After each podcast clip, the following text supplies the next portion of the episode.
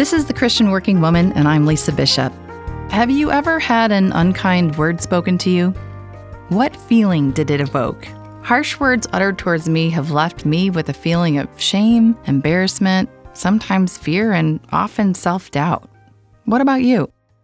Now, on the flip side, when have you spoken an unkind word or made an unkind gesture? Maybe to a friend or a spouse, a coworker, or even a stranger.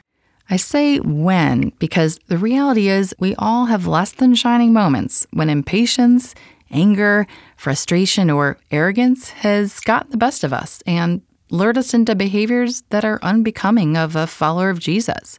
We know we're called to be kind, and yet insensitive, thoughtless, and inconsiderate words and actions can just seep right out of us. So, in a fast paced world where stress and division can be prevalent, how do we cultivate kindness in our lives? Ephesians 4 beautifully captures the essence of kindness.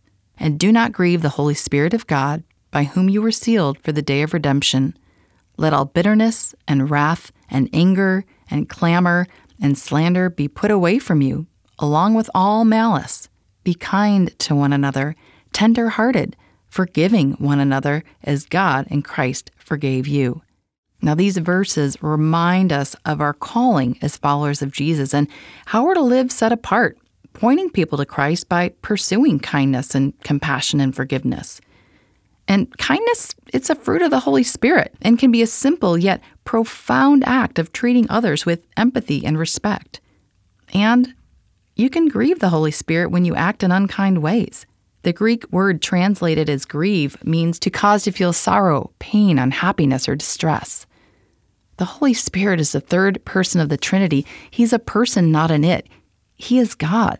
He has a personality and the ability to feel emotions, and we grieve the Holy Spirit when we hold grudges or withhold forgiveness, when we speak careless words to one another instead of uplifting and encouraging words. On my flight home from Utah a few days ago, I caught a glimpse of a woman's t shirt. It said, I'm doing the best I can. Now, I don't know her story, but those words reminded me that we never know what people are dealing with. Behind smiles at the office and selfies on social media, there's a lot of pain and heartache. So let's remember to be tenderhearted, kind, and loving towards others. Well, thanks for joining me today. Join me tomorrow, and in the meantime, sign up to receive our newsletter at our website at ChristianWorkingWoman.org.